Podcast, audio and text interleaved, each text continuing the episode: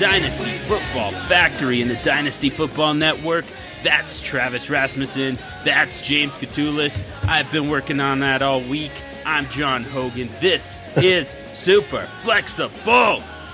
The Superflex universe got flipped upside down in week six with quarterbacks getting benched, quarterbacks getting hurt, and of course, the fantasy quarterback going down and going down hard.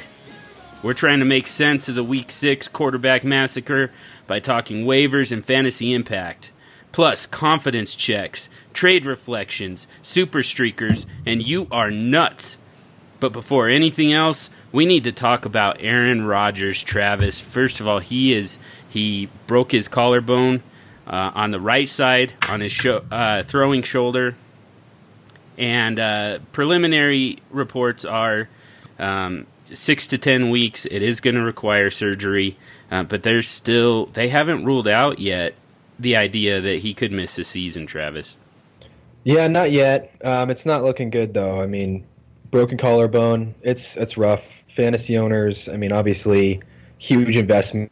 If you got Aaron Rodgers on your team, you probably had to. You were probably the guy that reached for him, obviously, as the number one QB. So that sucks. Um, we'll talk more about you know the situation later with with Hundley and, and the receivers and whatnot. But you know, I think the overall offense obviously takes a hit there. Teddy Bridgewater is active for the Minnesota Vikings. He'll be back at practice as of today. In fact, um, he's uh, he's back in practice with the Vikings. And uh, James, how long do you think um, James uh, Case Keenum has this job? And when do we expect to see Teddy Bridgewater?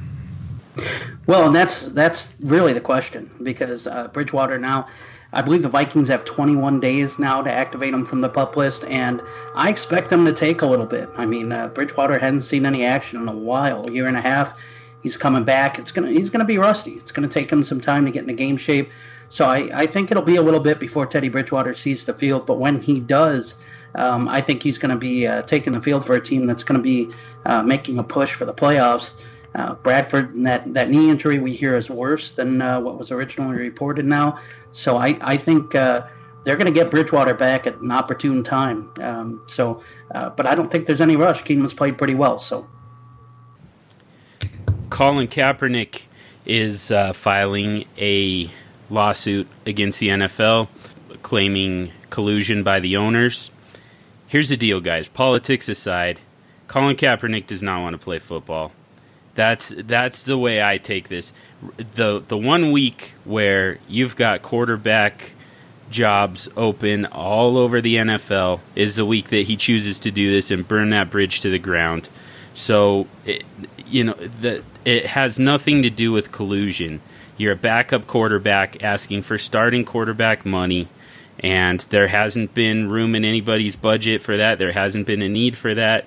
Now the time has finally come to to go grab a job, and you decide to burn the bridge. So, yeah, to me, Colin Kaepernick, if you're still hanging on to him in your dynasty leagues, is probably going to be droppable here. Jameis Winston is going to miss some time, could miss some time with a, eh, with a sprained AC joint. Um, there's also a possibility that he plays this week in Week Seven. Uh, what are we uh, What are we looking for here, Travis? Yeah, I think you said it. You know, could miss some time. Um, I think that's the main takeaway here. Is you know, Fitzpatrick's going to be a big ad probably, and I mean, you can add him. I just wouldn't. I wouldn't spend very much money on him. If you need a starter for one week, you might get one. Um, but you know, it's not a long term injury here, so we should have Winston back in no time. And in week five, DeShone Kizer was replaced by Kevin Hogan. In week six, Kevin Hogan would have been replaced if there was anyone to replace him with. Now your Browns are considering a move here, James. Who who's going to be named the starter? Oh, this is such a mess. I mean, it, eh, you bench the young quarterback Kizer for Hogan. Hogan comes in and looks worse than Kizer did at any point in the season, probably and uh, and now you know the the starting quarterback's up in the air again. It's hard to go back to the young guy after benching him, you know, especially this soon after one week. Um, so I, I don't know. I don't think they have a whole lot of options here unless they're planning on going with Cody Kessler, which I mean I, I think they kind of burned that bridge earlier in the year, making him the number three and not dressing him for so long. So uh, at this point, I have no idea. Uh, I think Hue Jackson made a mess of this. I don't think Kizer should have been benched to begin with, but um, you know whatever he does, he's going to have to push some buttons to get this team to play decent because as of right now on offense, it's just not there. All right, let's go in depth a little bit. Um, we'll still get, look at uh, at all the news from Week Six here, but um, take a little bit more time on some of this stuff because there's some very interesting names, um, both positively and negatively, that we need to address. And let's start with Orleans Darkwa, running back for the Giants. He came in here to Denver, my hometown, against my number one ranked rush defense and went 21 times for 117 yards in one of the worst losses uh, in Denver Broncos history outside of the Super Bowl. Um, that was uh, there was absolutely no reason to to lose that game, and uh, a lot of people probably won, probably took down Vegas on that one. But let's start with Orleans Darkwa. Is this a thing going forward? This is two straight weeks now where he has set his career high for rushing yards. Um, do we think that that, that upwards traje- trajectory is going to continue, or does he come back down to earth? You know, Giants fans have been have been wanting this guy to get the ball more uh, since the beginning of the season. They've kind of seen that this is the kind of back that can succeed in New York. Uh, pretty much everybody else they have. I mean, uh, you know, you look at guys like Wayne Gallman, you look at guys like Shane Vereen. They're smaller pass catching backs. They're not guys who can plow through the line, who can make yards for themselves. Uh, Darkwa is. Darkwa's a strong runner. He runs strong up the middle. Um, and, you know, even going back to his college days, I mean, this guy from Tulane averaged four and a half yards a carry in college. So um, he was always a, an effective, you know, thumper who could get you for four to five yards uh, on a lot of his carries. And I think that's what the Giants need. Um, and, you know, you saw it against Denver, the number one rushing defense. He was impressive. So, yeah, I think Orleans Darkwa's uh, earned himself more carries. There's no wide receivers for New York that are healthy right now. So um, I'm definitely buying Orleans Darkwa for the rest of the season at least. I, I guess I disagree for the most part. As you know, I, I called him a jag on Twitter earlier today uh, or yesterday, and I don't know. I mean, so I think I think this was more of a, a game flow type, you know, game or game plan rather. You know, what what other option do they have? You know, they they lost three their three top receivers last week. You know, I think they I think they didn't really have an option but to hand it off 21 times. I mean, he had 20 or 21 attempts to Darkwa. The team rushed 32 times and only 19 pass attempts. So I mean, I guess I agree in that if they're going to feed him 20 plus carries a game, you know, he's going to have value, you know, for this season. I just don't think he's anything special. Um, you mentioned the 4.5 yards a carry in college, and according to you know PlayerProfiler.com, that's in the fifth percentile of college running backs. So, I mean, that you know that doesn't scream anything special there. And if you, I know you, I hate the argument. You know, if you take his longest run away, you know, but, but I mean, he had one run that was. Um, what 47 yards so he would have been at 20 carries for 70 yards which is decent, but I mean, it's not you know a crazy 120 yard game. So I don't know. I just I, I mainly fear that, or I, I, I guess I don't have faith that the Giants can even sustain offense enough to to keep positive game strips going and and keep him valuable. You know, to to I guess be able to keep giving him the carries that they gave him last night. On to Travis, the beard your Arizona Cardinals finally have a running back. first time again. First time ever. yeah. Yeah. Man, they they you you guys are just so spoiled with running backs. You don't even know. But uh Oh, come on. we, we yeah, we were trotting Chris Johnson out there in 2015 for like 20 carries a game, so Yeah, that's true. Yeah only because you didn't they didn't and then again this year yeah yeah that's only because in 2015 they didn't know that his brother david was a, a absolute stud just waiting Um, I think they're cousins, but yeah. yeah. yeah, that must be. There's there's not a whole lot of uh, family resemblance going on there. So the oh, last oh, yeah. name, that's An AP. Yeah.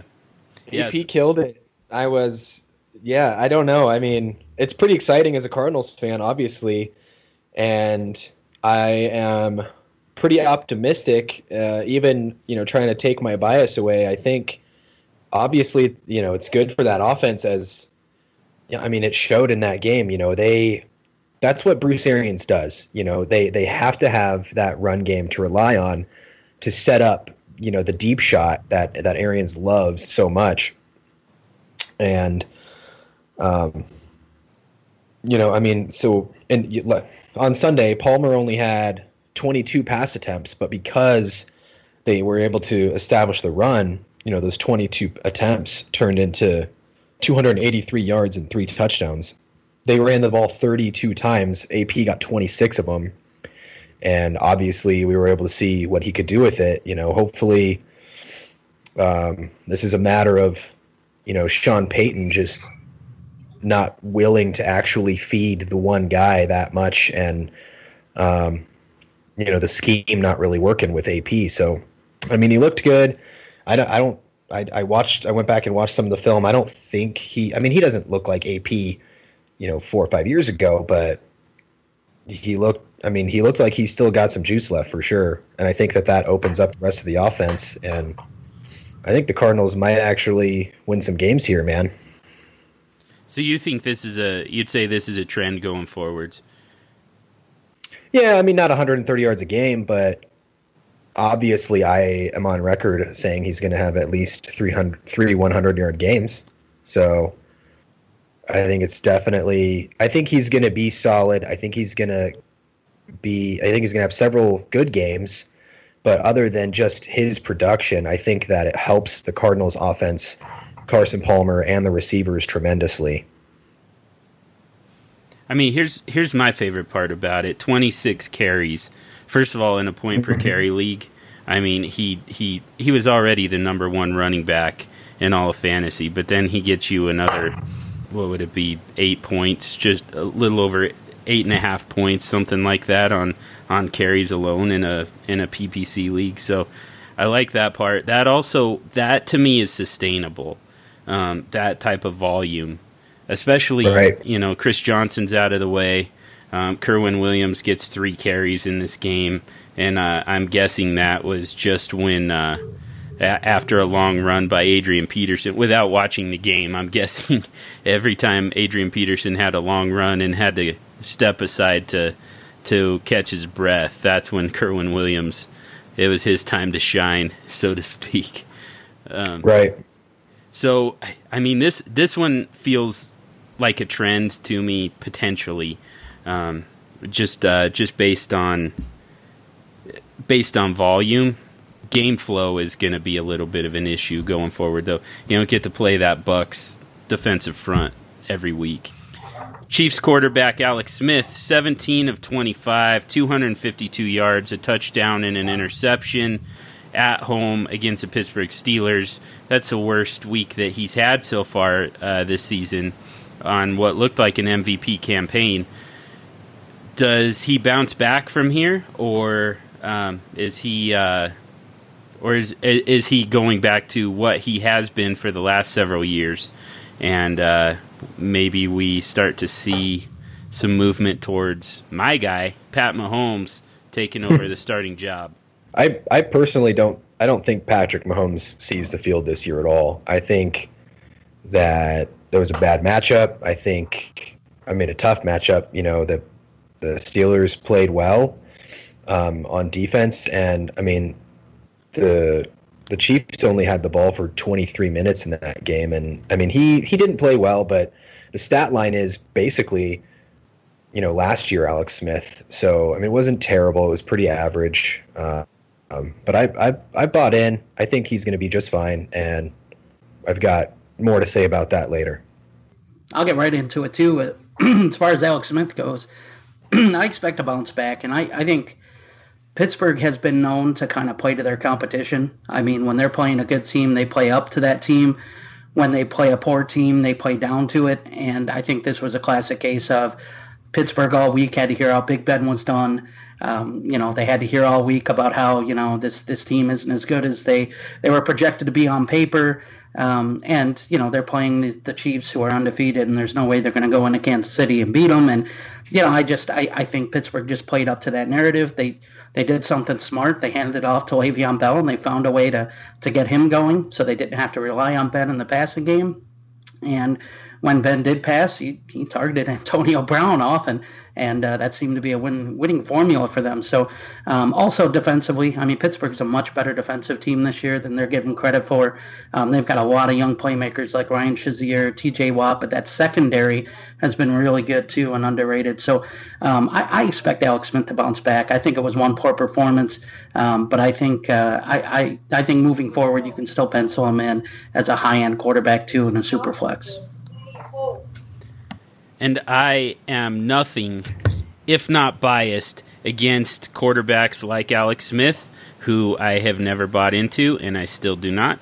And uh, so I'm going to stick with that. I mean, first of all, the I'll, I'll give him this: the the schedule is definitely soft for going forward for uh, passing offenses, but um, th- he also doesn't have a lot of high powered offenses um, that he's going to be going up against uh, where he necessarily needs to throw to keep up. Um, I think you're going to see a lot more Kareem Hunt going forward. I think you're going to see a lot more Charcandrick West going forward. And the other thing to keep in mind is this receiving corps is getting really banged up at this point. Chris Conley's already out for the season. Albert Wilson missed this game. Um, who I, am not totally sure what the prognosis is going forward, but um, I know he missed uh, the Week Six game against Pittsburgh, and at the very end of that game, Tyreek Hill took a, a pretty stiff shot. I believe he landed in the concussion protocol. I don't I don't know how he could have avoided it. I know they were checking him out for a concussion at the end of the game. So this there he he's starting to run out of targets, um, which means you're giving Andy Reid less and less motivation to throw the ball.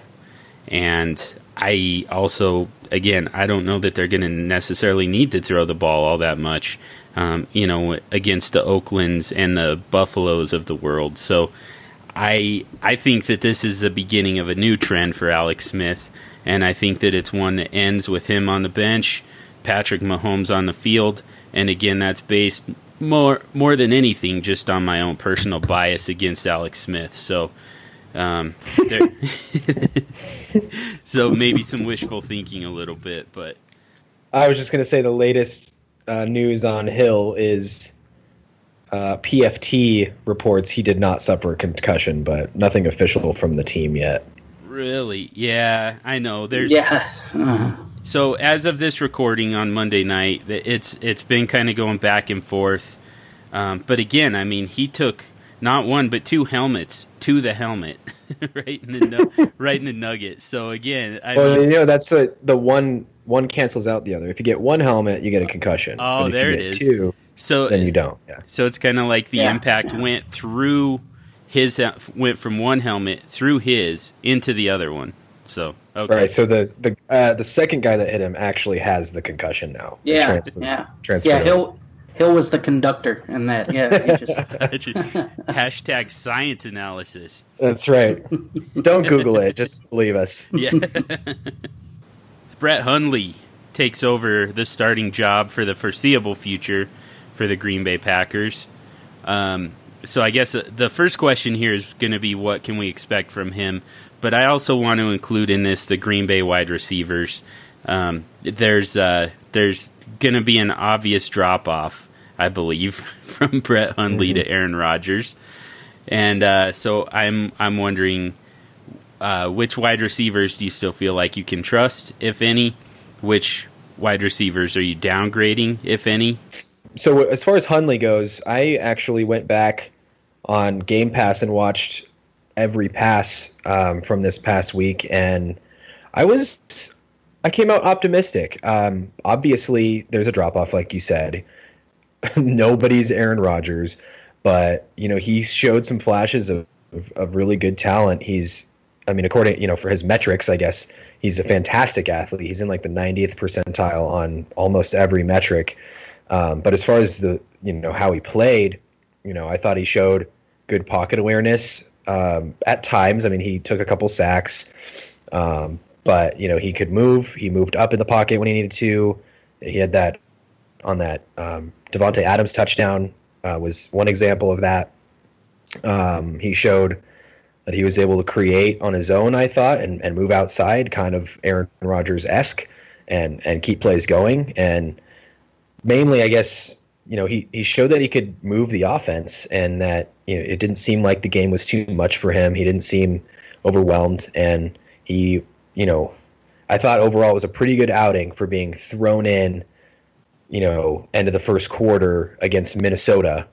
Uh, you know, awesome. You know, obviously a pretty good defense, and and I think he played okay. And so I'm I'm optimistic as far as I don't think the weapons cease to produce or have value. And Jordy, I think, is still an every week starter. I think Davante Adams is still an every week starter. I am worried about Cobb. He's you know shown this year that he is the clear cut number three option when all three are healthy. So he's, you know, Hundley is not Aaron Rodgers. I don't think Hundley is going to be able to sustain three fantasy starters at the wide receiver position.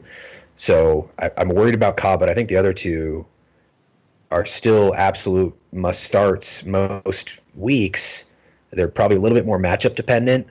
Um, but yeah, I mean, I'm I'm more optimistic than I thought I would be after watching the film. Yeah, Travis, and I'm I'm I'm glad that you watched the film because uh, a lot of what I've heard is, oh man, the guy threw one touchdown and three interceptions. Oh, that's terrible. And I think after I went back and watched the film, I came away with the same same impression you did was that, you know, this is better than I thought it would be. It's, this is actually not bad. He, you know, he looked he looked pretty good. And uh, I'm going to give a shout out to our guy at DFF underscore Shane. Uh, he uh, came out with an article uh, regarding. Shane is the worst. yeah, his name is Shane is the worst now on Twitter. So yeah, uh, but no, he uh, he actually wrote an article about the the Aaron Rodgers injury and the effect it's going to have on some of the the fantasy options there in Green Bay. And um, one of the things he highlighted was how. Um, was how Hundley uh, is you know had had an excellent SPARQ score um, and uh, and that sort of thing. And um, but most of it was was you know he, he ran really well um, you know uh, things that maybe don't translate so well to the uh, to sitting in the pocket and throwing the ball um, but his ball velocity even though it was down um, it was higher than Deshaun Watson's so you know sometimes we put too much value into stuff like that and when you actually watch the game um, you know, Jordy Nelson had 10 targets. Uh, Davante Adams had 10 targets.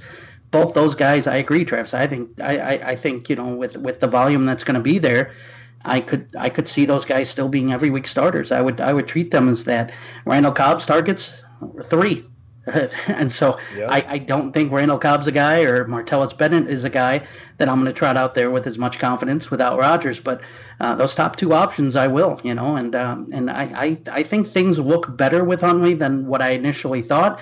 And I think if you give him a week with the first team offense, um, let him work with those weapons, and we see what he's, you know, what he's got and what he's comfortable with man, it couldn't be a better week when you're at home against New Orleans. And I know New Orleans' pass defense, um, like we kind of talked about off the air a little bit, is has been a little bit better uh, than than you know what would be expected.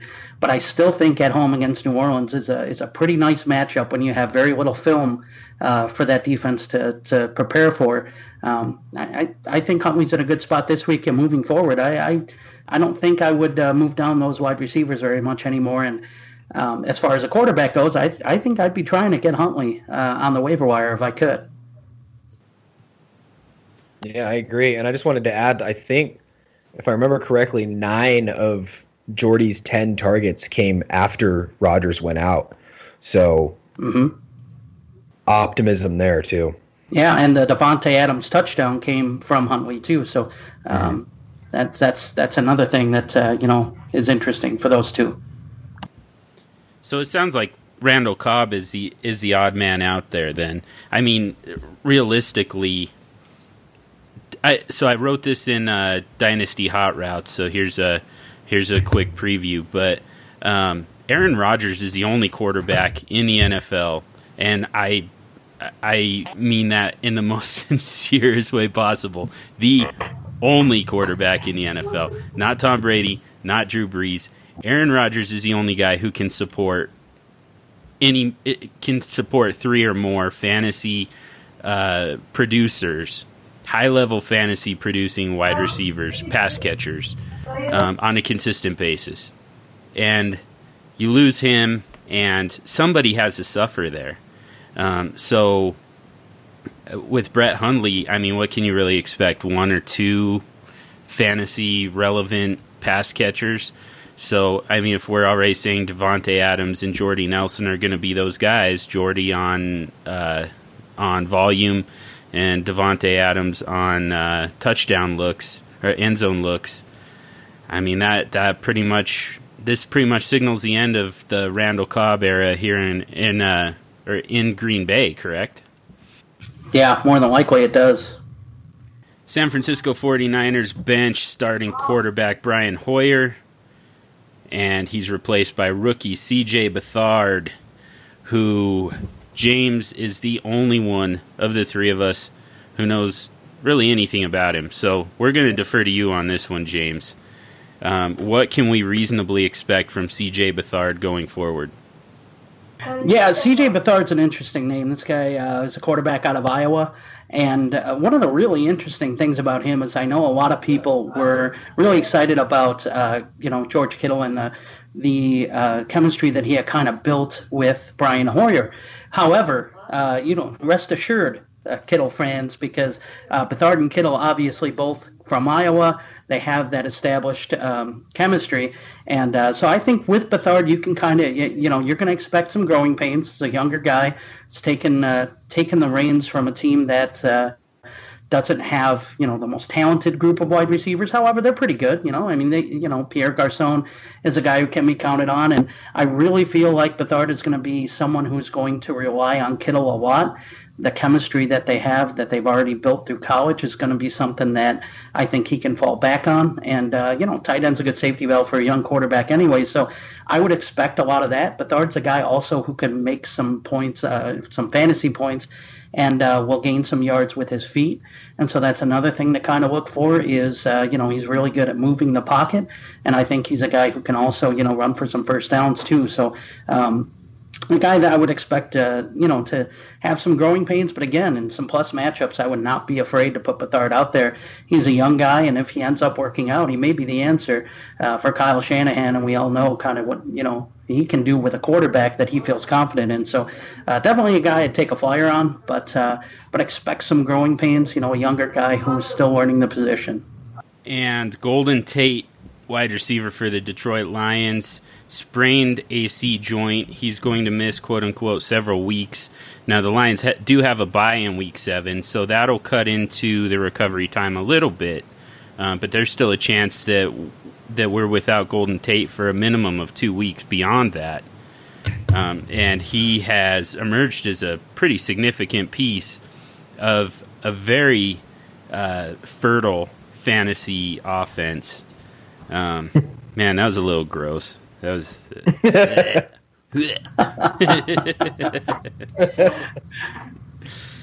uh, so that was a little girl. So, um, so fertile. Hand hand check real quick. Hands on the table, and uh, and away we go. Somebody somebody who's not as as sweaty as I am right now. Talk about Golden Tate and the Detroit Lions receivers. Yeah, it's a bummer. I mean, I think the I think it's pretty obvious. You know, Marvin Jones' value goes up. I don't I don't think it's I don't think we need to complicate it any more than that. Um, you know, for the for the short term, obviously, you know, you're not doing anything crazy with Tate. You're holding him, and he's going to be a useful asset when he comes back. Uh, I would think that Stafford's value has got to. I mean, not value, I guess necessarily. It's a short term injury, but his your expectations of him for the next few weeks have got to dip a little bit, losing his main safety valve weapon. Um, they really need Golladay to come back uh, to to fill in that number two role for sure. So hopefully, if he can come back, you know, this week even, that would help Stafford's outlook a little bit. Um, but Jones had a huge game. Uh, he's a talented receiver, so I think he should be able to put up a couple good games here in a row. This is your nuts. Our bold predict- predictions uh, from each one of us, um, which uh, truly illustrates the uh, the nutsicity of each one of us. Let's start with a little reflection on our week six predictions. We kind of made these last second on uh, Sunday morning. And in fact, I missed the Sunday morning games and had to throw one out for Sunday afternoon. Um, I, I don't want to make excuses for this, though. and uh, so it looks like we're talking about mine first. Um, that's uh, that's very interesting, very convenient. Uh, thank you to, to Travis the Beard for um, putting mine first and making sure that uh, we get to talk long and hard about Amari Cooper. Yeah, the the worst is first.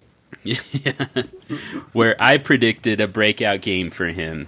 I predicted eight catches, 120 yards, and two touchdowns against a very soft San Diego Chargers defense. He ends up going for five catches on six targets, 28 yards, and again, no touchdowns. So, I mean, here's the problem with Amari Cooper: is that game eight for 120 and two touchdowns. That's going to happen at some point. It's just next year. definitely next year. I think it'll happen at least once this year, but it's going to be when absolutely nobody is starting him. Maybe we have to wait until after bye weeks. Maybe when he's actually getting dropped. And then and then it's going to happen. Everybody's going to scramble to pick him up and start him and he's going to go right back to five for 28. Yeah, John, you were nuts, man. You were nuts. That was crazy. I, I, yeah, I could see it happen in one week, you know, and out of nowhere week. I mean, even, even a blind squirrel gets a, a peanut. But uh, every, yep, every now and then. But uh, but man, I don't, I don't know, I don't know. That that was crazy right there. If that would have came through, man, I uh, I would have had to give you serious props because that was that was bold. All right, Travis, tell us about your bold prediction. Yeah, mine was better than John's for sure. For sure, better than John's. Debatable. Um, You're nuts. You're already uh, nuts. Had, you haven't. Even, I had John. you haven't even John, made a prediction other than that you that you make a better prediction than me, and you're already nuts. I'm about to prove myself right here. I had John Brown six catches for 103 yards and a touchdown. And he went for three catches, 63 yards, but he did get the touchdown. So I'd say I was more than halfway. He, he got more than halfway to my bold prediction. So way closer than John got on his. I'll, I'll take the W on this one. All right. All right. All right. James, Sorry. James, let's hear let's hear your stupid prediction that was yeah, also better yeah. and how much better it was than John's. Oh well, I that that goes without saying. But I I took Will Fuller. I said he was going to have 100 yards and two touchdowns. He actually had uh, two grabs for 62 yards and one touchdown on five targets. Um, you know, I I, I, think if the game script was a little bit different, Will Fuller would have easily gotten there, but uh, no excuses. He did not get there. Um, but again, another another impressive performance by Will Fuller for fantasy. You know, I mean, only two receptions, but he gets 62 yards and a touchdown. So um, definitely got to continue to keep an eye on moving forward, though. All right, now let's uh, let's put that one behind us um, and uh, completely erase our memories of Amari Cooper eight for 120 and two touchdowns. And move on to week seven. Let's get some predictions going. What do you got, Travis? Yeah, so I mentioned earlier I'd be talking about Alex Smith again, and my week seven your nuts bold prediction is he's going to have a bounce back game and have 300 yards and three touchdowns, which I thought was pretty hot until uh, John put his in the in the dock here. So, That's but yeah, 300, that's what I'm here for, man. John, I'll let you go ahead and call him nuts because I know how you feel about Alex Smith. So why don't you go ahead and take the honors here? Yeah, you're nuts. You're definitely nuts. I mean, he, it, he. I, I think that there's a chance for a bounce back game here against the against the Oakland Raiders. This this Raiders secondary in particular has not been uh, what we expected going into this season. So there's definitely an opportunity. You can definitely throw on that secondary. the The problem is, for one thing, you know, as I mentioned before, he also they don't necessarily need to throw because the Raiders aren't going to be able to keep up offensively. But the biggest reason that you're nuts, Travis, is that Alex Smith is not a 300 yard passer. He's definitely not a three touchdown passer. This is the guy who wasn't it Alex Smith a few years ago or was it Matt Cassel who when the when the Chiefs went an entire season without a touchdown pass to a to a wide receiver. It was Alex Smith. It was. It was. Yeah. Yeah, and Even I know that, John. that was before you were even paying attention, and you know that that happened. So the point being, that's oh, that's closer to what Alex Smith actually is than a than a guy who's going to throw for three touchdowns in one in one game. He's a lot closer to the guy who isn't going to throw any touchdowns in an entire season. So yeah, you're nuts. Yeah, I mean he has thrown for 300 yards twice this year in six games. So one of them was against Houston. How many, Just saying, it's doable.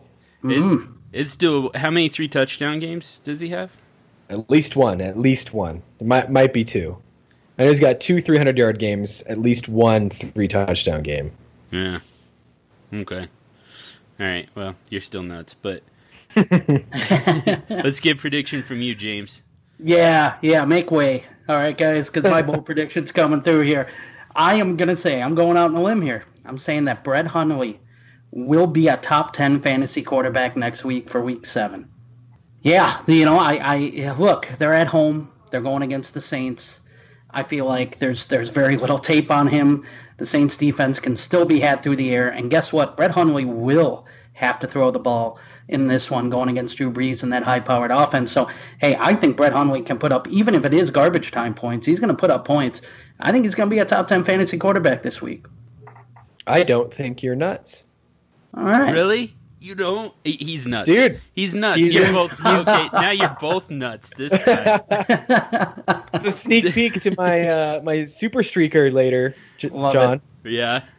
Yeah. I, I mean, okay, 250 yards is doable, but it's going to take a lot more than that to be a top 10 fantasy quarterback in week seven. And he's going up against, if not the best, definitely the hottest defense in the NFL right now. Whoa. And his Yeah, first I- first week game planning is a starting quarterback in the NFL. Yeah, yeah. You're. Did you just you're call the nuts. Saints the best defense in the NFL? Is that what you just said, John? right at the moment? I'm, You're nuts. You're nuts. who, who, who do you got above them?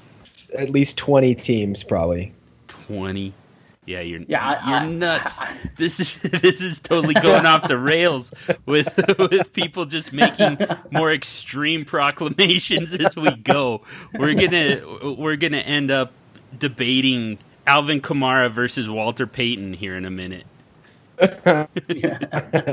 you think you think that saying the Saints defense is outside of the top 20 is more nuts than saying the Saints defense is the best in the NFL? Uh, right at the moment, the New Orleans. Uh, I'm gonna take, like I said, uh, we're gonna make this more extreme the longer we go. But uh, so I'm gonna take this a step farther and say that right at the moment, the New Orleans Saints are the best and most complete team in the NFC for sure. Wow. wow. Okay. All right. They're doing it in all phases right now, and they're led by their defense. I think that got less that got less hot though cuz first you said in the NFL and then you said in the NFC. Uh, That's just I, that's best team. Like that's the team to me that wins right this. If the NFC Championship was today, they beat the Philadelphia Eagles and go on to the Super Bowl, and they do it with defense. Wow, Yeah, man, that- I, think your take was hotter than mine, man. I'm, I'm telling you, man. Go back. I I know that they had that they gave up quite a bit of garbage to the Detroit Lions this week after they were, uh, you know, after they put 52 points on them. And you go into the you know the quote unquote prevent defense, and yeah, there's tons of garbage time, and there's a possibility for that for Brett Hundley. Um, I think that the Packers' defense is going to be good enough to keep this game close. But go back and look at the, the two weeks prior to that for the Saints. They shut out the Miami Dolphins and allowed 164 yards and a pick to Jay Cutler. No touchdowns. Whoop de doo. wasn't that wasn't that game like three to nothing at halftime though, in like just Yep. some horrid conditions in London? Yep. I mean, there, there there was a little bit more to it, in my opinion, than just you know I don't know. It seemed like a like a poor day for the offenses in general, but And So I How about uh, how about the week before that in week three, Cam Newton's last bad game of the season so far, 167 yards, three interceptions, no touchdowns. And since then, Cam Newton has looked like somebody who's in the running at least for league MVP. Now I think that Carson Wentz smokes him, but he's he's on his way back up. And Yeah. and the Saints Yeah, shut uh, him down. I think Alex Smith uh, is probably the leader for MVP right now. Uh,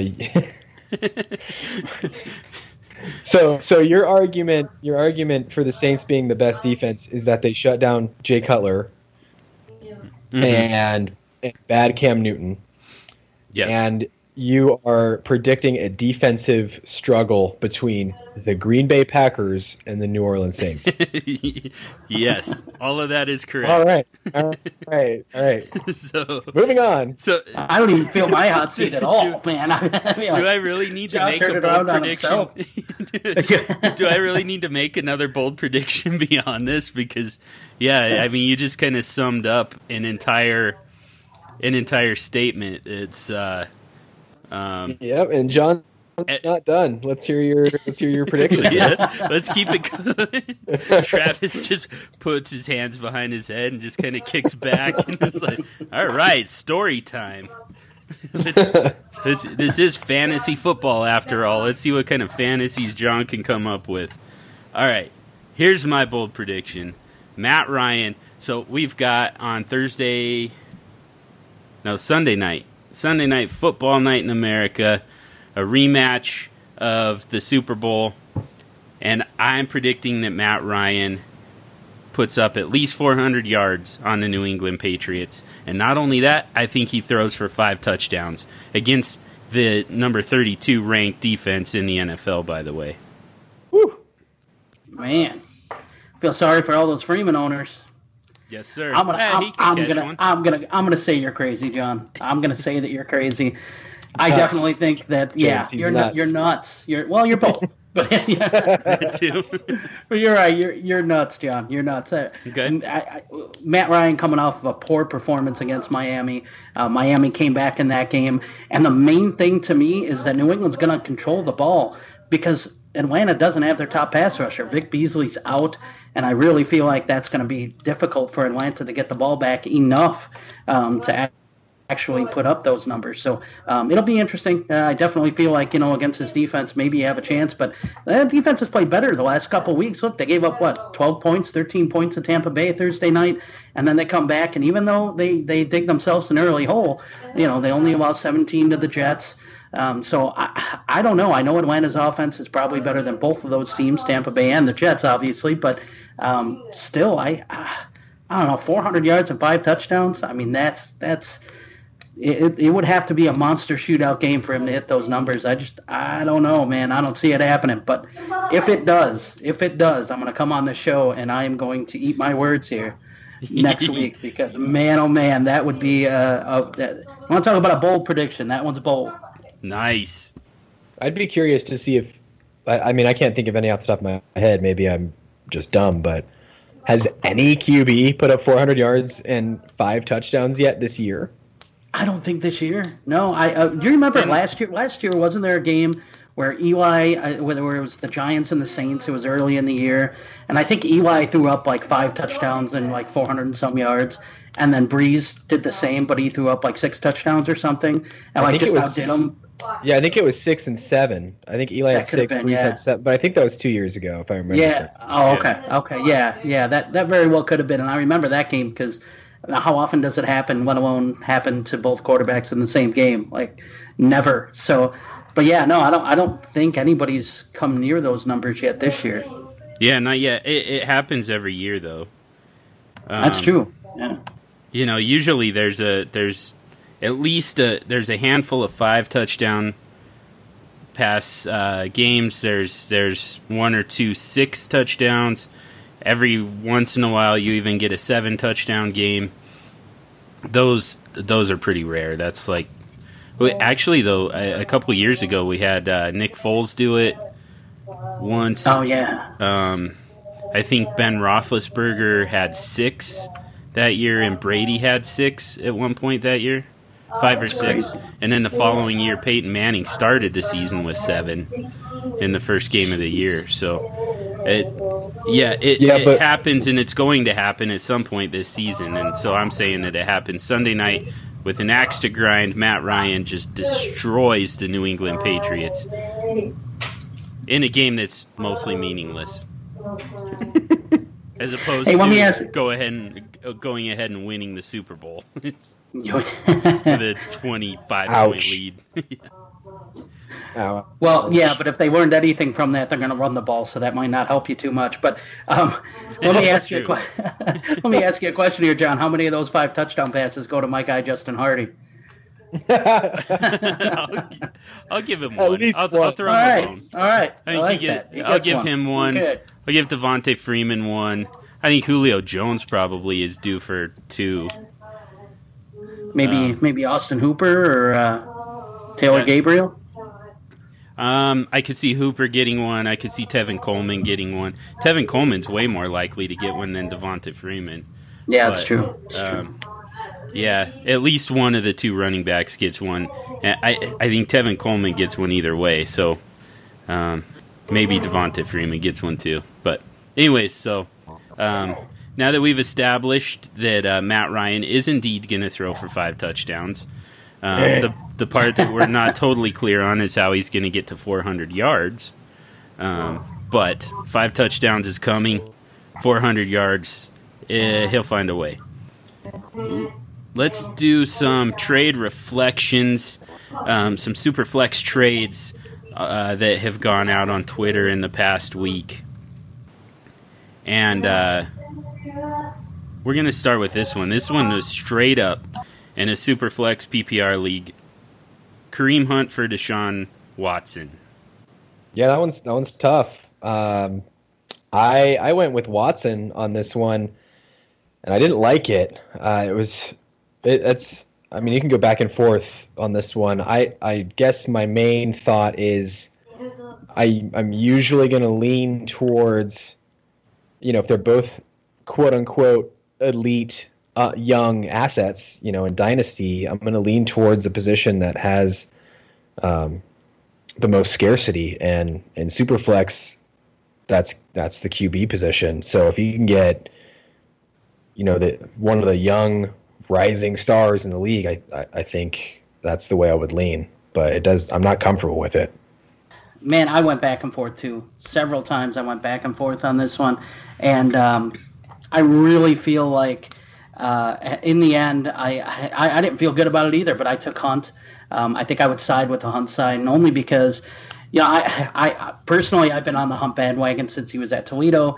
Um, I was a big believer in him. My first, you know, article that I ever wrote in fantasy was about how Kareem Hunt would be the steal of the uh, the rookie draft. So um, I've been a I've been a big uh, component of uh, of Hunt for a while.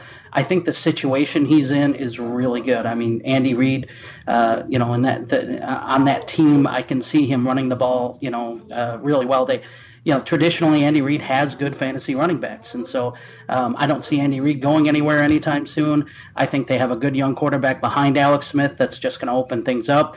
So I, I just look at the future and I see it so bright with Hunt. Whereas with Watson, I like what I see out of Watson an awful lot. I think he's very talented, um, and I could I could definitely see going with that side in the super flex. The only thing that gives me a little trepidation about that is I've seen Bill O'Brien with some of the quarterbacks that he's had, and I don't always trust him. And I don't know what, you know, moving forward, if they can be innovative enough to keep him doing what he's doing with some of the. Uh, some of the innovative play calling that they're using right now. So for me, it was Hunt, but man, it was close. I could go either way with this one. I thought it was, uh, I thought it was a really interesting uh, trade offer either way. I've got Hunt, and it's not particularly close. I think that when you start uh, talking about who you can build a team around. Kareem Hunt for me right now is is the number one running back in Dynasty, um, regardless of the of the format. Um, he's he's the healthiest. He has a, he doesn't have off the field issues. So, but anyway, so it, to me, Kareem Hunt is is a easy top ten startup pick. Deshaun Watson. The the deal with Deshaun Watson is I mean, yeah, you get him for, for a lot longer than you get Kareem Hunt. You get him at a premium position, but there are several other guys who are right there with him right now. For me, I, I would be just as happy. I would actually I would take Carson Wentz ahead of him. Um, I would be just as happy with Cam Newton. I would be just as I I would prefer Cam Newton. I would prefer Marcus Mariota. I would prefer Russell Jameis Wilson. Winston. I would definitely not take Russell Wilson anywhere near. I would take Deshaun Watson well before I would take Russell Wilson, but that's just me. But I mean, there there are just so many guys in that same tier with Deshaun Watson that I feel like I would I could get any one of those guys. I could take Kareem Hunt early on, and then I could get any one of those quarterbacks um, from from that same tier as Deshaun Watson and be perfectly happy with that. So for me, Kareem Hunt is by far the more valuable asset at this point. Uh, 12 team PPR Superflex, six point per passing touchdown. So this is a young a young team with a, a strong contender um, who just lost Aaron Rodgers, and so he's asking in a dynasty in this super flex league where you get six points per passing touchdown. Do you trade Aaron Rodgers for Russell Wilson and a second round pick? It it really it's it's hard. I I would lean towards no, even though I'm a Russell Wilson truther. Uh, I mean, I, I could see it. You know, if you if you're a contender, like I mean, he's saying he's tied for the most points in the league. If this is your chance to get that championship, and you lost Aaron Rodgers, and you don't have two good replacements behind him for your super flex, I could see doing it. But just in a vacuum, I I'd, prefer to keep Rodgers. I mean, I don't think. I mean, the second doesn't. I mean, whatever you know. Uh, Rodgers is the best quarterback in the league, and he's got at least five or six years left. So I don't. I don't. In a vacuum, I wouldn't do it, but I could see a situation where you would to try to make your run. I, I, kind of agree with that. I, you know, as much as I want to take the Wilson side just to see John have an aneurysm, um, I'm not going to do it. I, uh, I think I would rather. I think I'd rather have Rodgers. And look, it, basically, what you're doing here is you're hoping that the trend of Russell Wilson having strong second halves continues because he hasn't been very good this year. He really hasn't. And uh, so, you know, I understand you're losing Aaron Rodgers, but you're not going to replace him uh, with with really anybody in the game. No one's going to replace that production. So you try to minimize it, but um, you're you're banking basically by making this trade. You're banking on Wilson doing something that he hasn't shown this year. And with that offensive line being the way it is, I don't know that I would uh, that I would I would make that bet. So I think you could get more for Rodgers, even though he is hurt. If you really wanted to deal him, I think think um, you know, you look at uh, at somebody who maybe isn't a contender, um, who may be a year or two away, and uh, and try to flip them for somebody even uh, that that might solidify that even better, and maybe get a first instead of a second as well. Um, I could see doing something like that if you really feel like you have a contender. But boy, for the most part, I'm holding Aaron Rodgers. I mean, there's not much I'm trading him for unless I really feel like again I can win this year. And even then, I'm not taking this trade. I'm probably finding somebody um, that can help me a little bit more this year than Russell Wilson. That's exactly it. It's it's it's okay. It's Aaron Rodgers, and it's not close. And for all the reasons that James you just mentioned, um, I'm I I I don't want to go too far into it because it would lead to me going off on another rant about Russell Wilson and we just don't. There's just not enough time in the day, much less in this podcast. So um, I'll uh, I'll save it for another episode. But I mean, you, pick up Brett Hundley off of waivers, or you trade for Brett Hundley for much cheaper than you can get Russell Wilson, and you get pretty pretty com- comparable production out of Brett Hundley that you're going to get from Russell Wilson. Uh, I'm not saying that Brett Hundley's better than Russell Wilson. Again, that's for another episode when I say that. But I had I had to unmute my mic for this one, dude. you, you're you're ready to, to go. yeah, uh, yeah. We'll we'll get to that in another episode, but. I, I think that we can agree, right? That that you're going to get similar production from Brett Hundley that you would get from Russell Wilson without giving up Aaron Rodgers. No. You don't think so? No. That's ridiculous. That's a ridiculous statement. he's he's walking into the into the best offense in the NFL. He's got wide receivers everywhere. He's got 3 years in the system watching the best quarterback in the NFL. He'll be good, just not against the Saints' top defense. Is that what I'm? That what I'm hearing? yeah, you I, you got to yes. give him a week to give give him some time to. You got to yeah, give right, him a right. week to get his feet under him and to dispose of the best current defense in the NFL, and then yeah, he's he'll be fine. I, am not saying that he's going to be anything great, but neither is Russell Wilson. but th- that's John, the whole you, thing. You, you wear, the, do you wear do you wear flip flops, John? I'm not right at the moment because you're you're flip flopping all over the place, dude. I feel where you were going with that. All I right. feel like this is extremely consistent, far more consistent than Russell Wilson will ever be. By the way, oh. so so yeah. Oh I, boy, you, you keep Aaron Rodgers, you go right back to having the number one fantasy quarterback in the NFL when he does come back, which by the way still could be this season, in time for the fantasy playoffs. In fact. There's there's right. the possibility of that. And I think I, I think I agree. I I'm just saying I could see a situation, you know, if you were if you had Rodgers and like Stafford, right? And then your QB three is I mean like Jacoby Brissett or something. Are you not making that move? I mean if I you're if you're tied for most points in the league and this is your shot to win that championship and win your money, you know, I mean we all gotta you gotta win at some point. Yeah.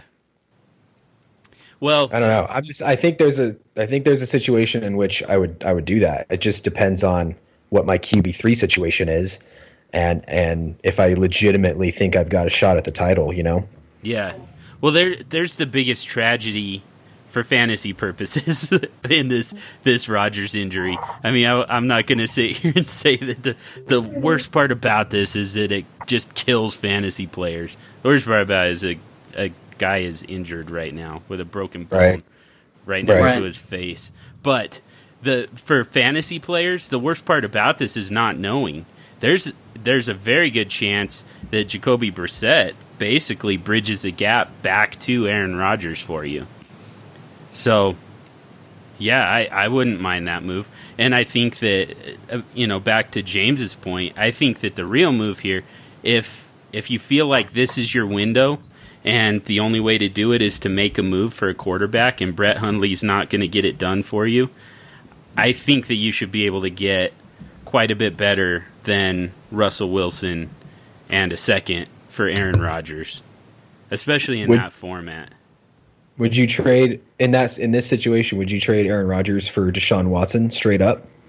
That's man, that's interesting. All right, that one. Ah, uh, man, I I still don't think I could. I still don't think I could do it. Oh man, really? It's, See, it's I, close, I, think I do but... it. I think I do that one.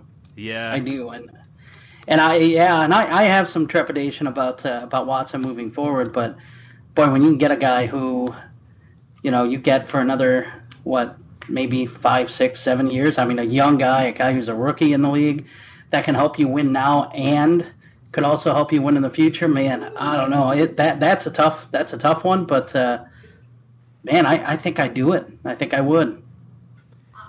I think it's tempting. I think I think I couldn't let myself do it because I hate selling low and I yeah. hate buying high. That's and ex- that's exactly what that trade is. Yep, mm-hmm. yep, and that's that's the entire story right there for me. That's that's the whole thing. I'm not even thinking so much about what's on the other side of the trade.